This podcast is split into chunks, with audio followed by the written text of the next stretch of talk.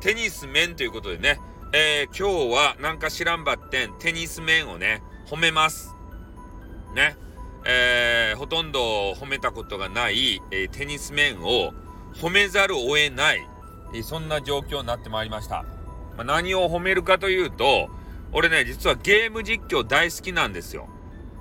そして、テニス面がね、えー、この間、かまいたちの夜っていうね、えー、ゲーム、チューンソフトのゲームなんですけど、えー、それを、えゲーム実況していると。で、それを聞いてからね、あの、テニス面の、なんていう個性が爆発してるんですよ。ちょっとしか聞いてないけど、俺の悪いところ、ちょっとしか聞かないのに、ね、一応10人も100人もして話すところ。ね、これが一番ダメなとこなんですけど、ちょっと聞いたところ、お、テニス面やるじゃないかと。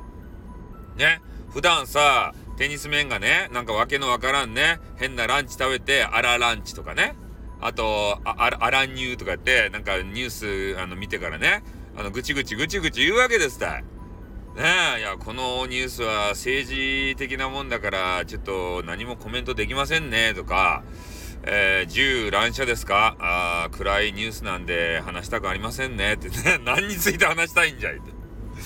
ねえ。あなんかアイドルですか？あこういうの多いですよねとか言ってね。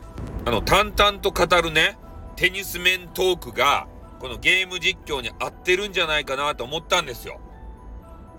ねえ、サウンドノベルを聞いていてさ、まあ、あれ読み上げてさ、いろいろ選択肢が出てくるわけですよ。で、その時に、テニス面節がね、炸裂すると。ああ、こういう選択肢ですか。